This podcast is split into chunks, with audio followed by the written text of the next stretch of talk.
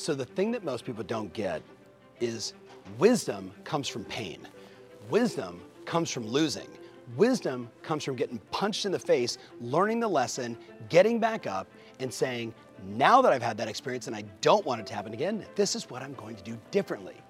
So many people I talk to will say, Tom, I'm trying to avoid the mistakes. Like, what, what's the fast way to success? What's the easiest way for me to get there? And the answer is to fail as often as you can, make as many mistakes as you can, and learn the lesson. When you do that, you have wisdom, you have maturity, whether it's in life or relationships or business, it's all the same.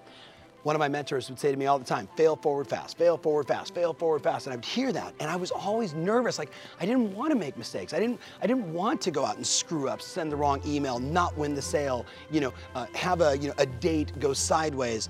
But then I very quickly realized if I'm not willing to make the mistakes, I'm shrinking the possibility of any success.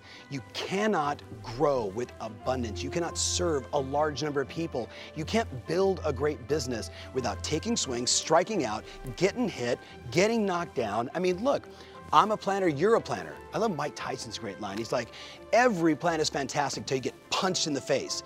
Well, guess what? The more we get punched in the face, the more we realize we need to duck, we need to move, we need to train better, we need to try something different, we need to try a new approach.